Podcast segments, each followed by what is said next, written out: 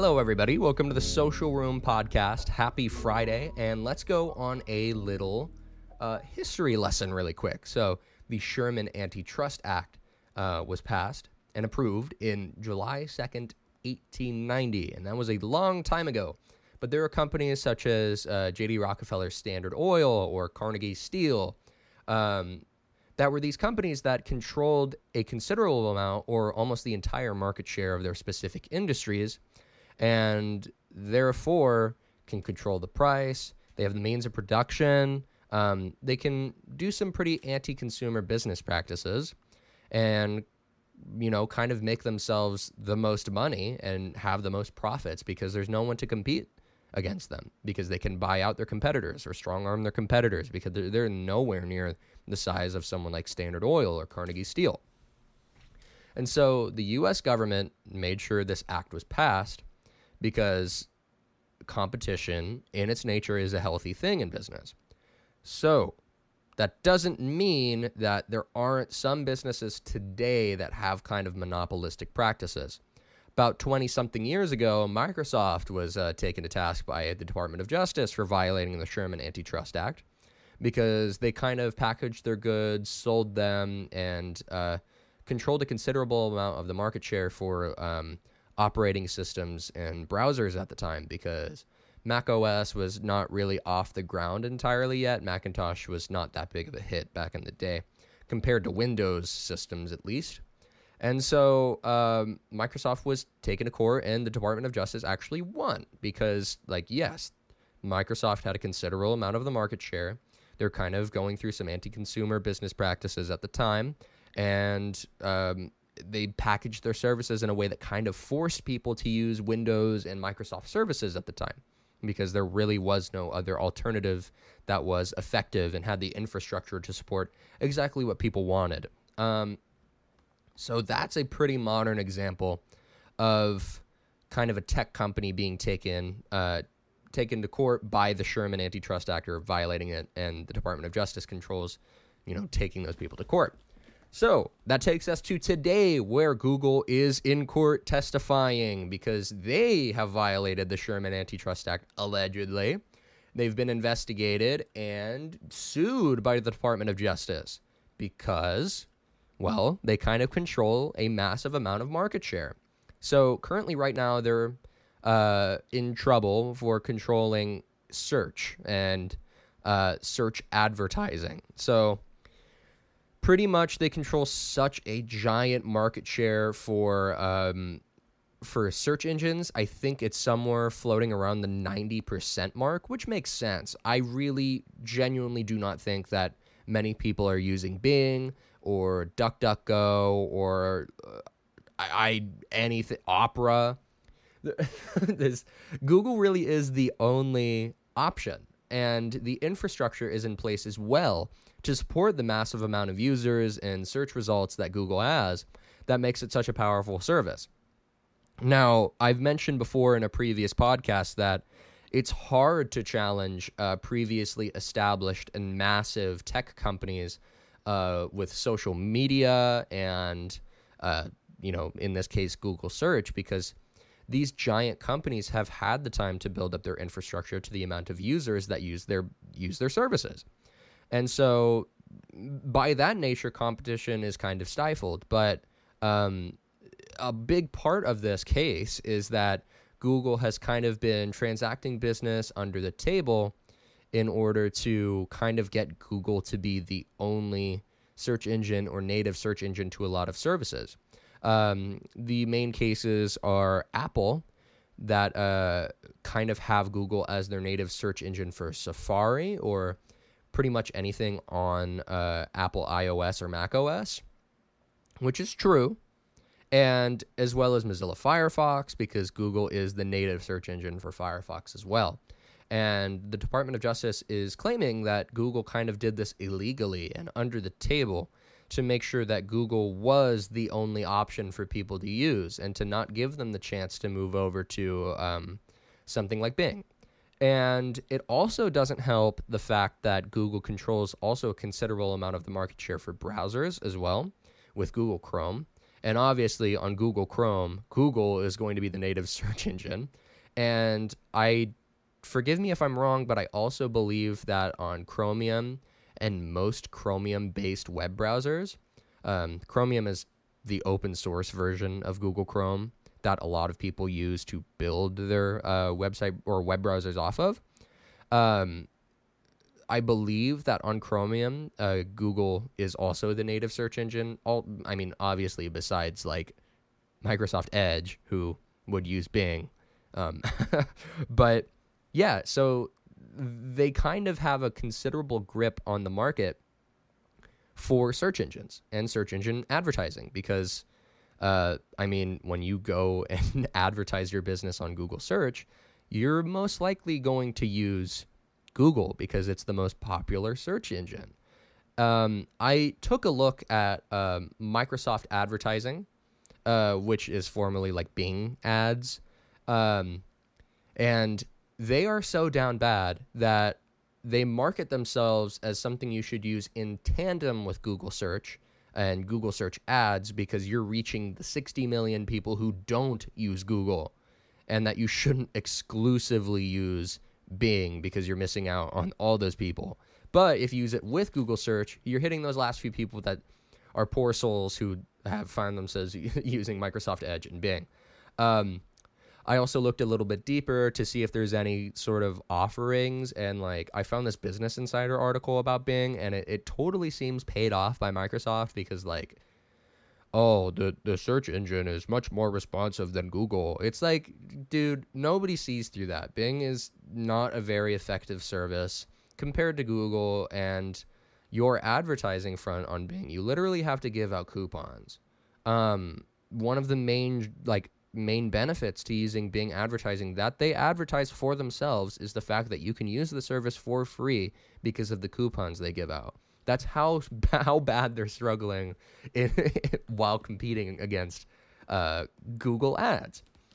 Now, this isn't the only case that the Department of Justice has opened against Google. This is only involving their search engine and search engine advertising. Um, the uh, Office of Public Affairs released uh, a press release on January 24th of this year. Uh, the Justice Department sued Google for monopolizing digital advertising technologies. So this is kind of a double jeopardy in conjunction with the fact that they're currently in court right now about their search engine. And this one is um, this one is more focused on uh, video advertising and display ads. For those of you who may not be aware, um, video advertising kind of think of it as like a YouTube ad and it doesn't have to be exclusively on YouTube either, because um, Google has millions upon millions of partners that they work with in their display network and video network, uh, who are third party websites that your ads will be put on um, whenever you click on a video. So, like, say, um, any sort of news website, MSNBC, CNN, Fox. Uh, if there's an ad on there, it's most likely being served by Google because it's part of their network. And that same goes for display ads. Display ads are um, what you would see on the top or like the sides. They're banner ads. So like if you see a certain graphic whenever you're scrolling down on a on a web page, that would be a display ad. Um, and Google also has that same sort of network that they have with the video advertising of all these millions of different web services and, and websites that your ad will appear on because it, it doesn't make sense for your ads to just exclusively appear on Google services because Google really only has their search engine and YouTube. Um, they have to have all of these different partners and like having these people be partners. I'm sure they get some sort of kickback or commission off of ads being placed on their website as well. Um, but the thing is, is that Google, out of all of these services, they control so much of the market share. Uh, if I scroll down, there's a graph uh, for Google Ads, the advertiser n- ad network, which is um, all of those different uh, people who use advertising on Google, they control 80% of the market share, which is crazy. And for their display and video ads, which is something I just mentioned, they control about 40% of the market share. And keep in mind that um, all of these services, Google gets around 30% kickback off of that. So whatever revenue that these ads are getting or the amount of money that you put in, Google is getting 30% of that, which is a very decent chunk of the money from these advertising campaigns. Um, now, the issue with this is that while the infrastructure is in place to support all of these people using Google, um, it kind of stifles innovation or um, diminishes competition or people trying to start up a new business in that space, um, as well as inflating advertising costs. And I know that's something that's kind of been going on right now, in especially on on YouTube, where they're making changes to the advertising that is uh, kind of not user friendly. Um, for channels who are not a part of the partner program on YouTube, they don't have a thousand subscribers or a certain amount of views, and they can't place their own ads on videos. Google will just do it for them, and Google will take 100% of the revenue from these ads. Um, but for people who are involved with the partner program, you can no longer select where you want ads to be played. If you have specific portions of your video that were made to have an ad roll or a mid roll ad, um, you can no longer do that. You can just choose if you want ads on the video or not. And a lot of people are finding that there are more ads being placed on YouTube, uh, longer, unskippable ads, more in a row. And you can't really do anything about it because, like, while it completely diminishes the um, kind of the user benefit of just like, oh, yeah, there's just some ads, whatever. Um, now you have more ads that you're to have to watch when you're watching a video. And uh, now the people who publish these videos don't get the choice of where they want their ads or not. And if they don't even want ads on their videos, ads are going to play anyway, and Google is going to take 100% of the revenue. And we can't do anything about that as creators because there really is nowhere else to go. You're not going to walk over to Dailymotion or Vimeo because like nobody actually uses those services uh, in comparison to YouTube, at least. Uh, and that's kind of what we're seeing alongside uh, Twitch right now, where there's a ton of different live streaming networks, and a lot of people don't like the revenue share off of Twitch from their ads and their donation systems. Um, but there's Kick and Rumble, who are different kind of streaming services uh, for live streamers, and they're so small. And people just aren't going over to these different alternative platforms because like the structure is just not in place and there's no audience. And so google kind of not only has the ability to strong arm other businesses and make sure it is the only option for advertising um, it kind of has that inherently because it is the structures are in place to support all of these systems and all of these people that are using their services. It's just such a massive company. And so really the only the only uh, people who can take them to task is the Department of Justice or uh, or the EU or these large government agencies who um, who are supposed to be looking out for us. Uh, I know similarly to the way that Apple is kind of being bullied right now by the EU and being forced to put USB C on their phones, which they should have been doing already. The only way they could do that is because the EU forced them to because of the anti consumer laws. Um, so let's think about this. Let's say Google loses. What would this look like for us? Um, I think not that much could really change. Um, for things like Firefox or Safari, where like Google was automatically set as the native browser or sorry search engine for these browsers. Um, I feel like now that they'll just like kind of require a prompt, like, do you want to use Google or Bing? And like I bet you that most people are going to select Google because it has more name recognition. So I feel like it's more or less just a formality to um, have these systems in place to have the choice if you want to have the choice, as opposed to being robbed of the choice entirely. Um, however, if they impose more strict uh, guidelines and impose some restrictions on Google, we may find ourselves seeing more platforms kind of pop up that do the same thing as Google. Um, maybe these thousands or millions of websites that are uh, part of the uh, display network um, will kind of partner with Bing or uh, a new sort of marketing agency for display ads or video ads. Um, I just don't really see that much changing.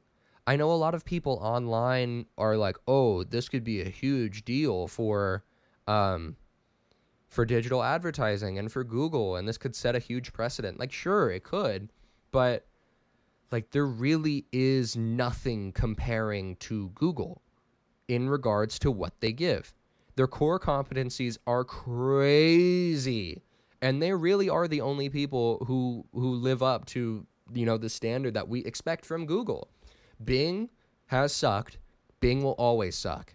DuckDuckGo gave away your your data. Not saying Google doesn't do that, but like it's the the services are just terrible. And um like there really is on a quality standard no no competition. And while I feel like this is kind of just a formality for the government to kind of pretend it's going after these massive uh, tech businesses, I really don't really don't foresee that much changing because the systems are in place to support the people who use Google.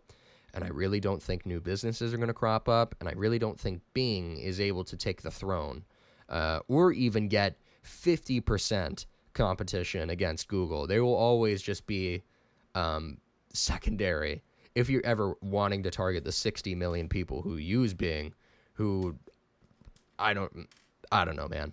So, he, yeah, that's what's going on with with Google, and I just don't, I don't see much changing. Google will probably pay quite a big settlement off of this if they lose, um, which they probably will if Microsoft lost, because like the tech landscape has changed dramatically since then, and uh, Google and Alphabet are much, much, much, much, much larger than Microsoft even was at that time. And if like if you thought everyone was using Windows at that time, like imagine how many more people are just using Google and the ratio of people using Google to something else. As I mentioned earlier, it's somewhere around 90%, which is crazy. And I mean, it's just because it's a, an effective service and like it's got recognition and the infrastructures are in place for for people to use it and millions of people to use it and it just has so much data go in and out of it that its advertising and its targeting capabilities for businesses to use it are is is second to none. So, um, yeah, I just don't see Google really being affected all that much. They may have to give away a little bit of territory, lose a little bit of their boundaries on their market share, but like other than that, um, what's Bing gonna do? What's what's DuckDuckGo gonna do? What's Opera gonna do? kind of nothing because Google has staying power, and that's kind of just the nature of what it is. Um, however, that's just their search advertising. Their display and video advertising case that will come up eventually in court.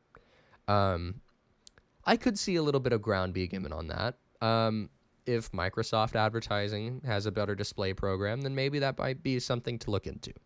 Or obviously, Facebook has sort of a similar way for display ads. Um, they advertise more or less on apps, but you know, it's it's something like that where where Meta could kind of take charge. But the issue is is that like all of these advertising services and social media services are are in an oligopoly and right whenever we take the power away from something, something else is just going to take it and maintain more control. And there really is no way to share the load and the power that Google has because it's just such a large company. Um, I hate to be kind of, you know, down here, but like we've kind of gotten ourselves into this, and like there's, I don't really see a way out. Google's here to stay, and I don't think the government can take that much power away from Google, um, aside from just imposing some, um, some restrictions that m- kind of make it look like the DOJ is doing something here. Uh, other than that, that's about it for today. I appreciate you all for watching. Thank you for tuning in, and I will see you all next week.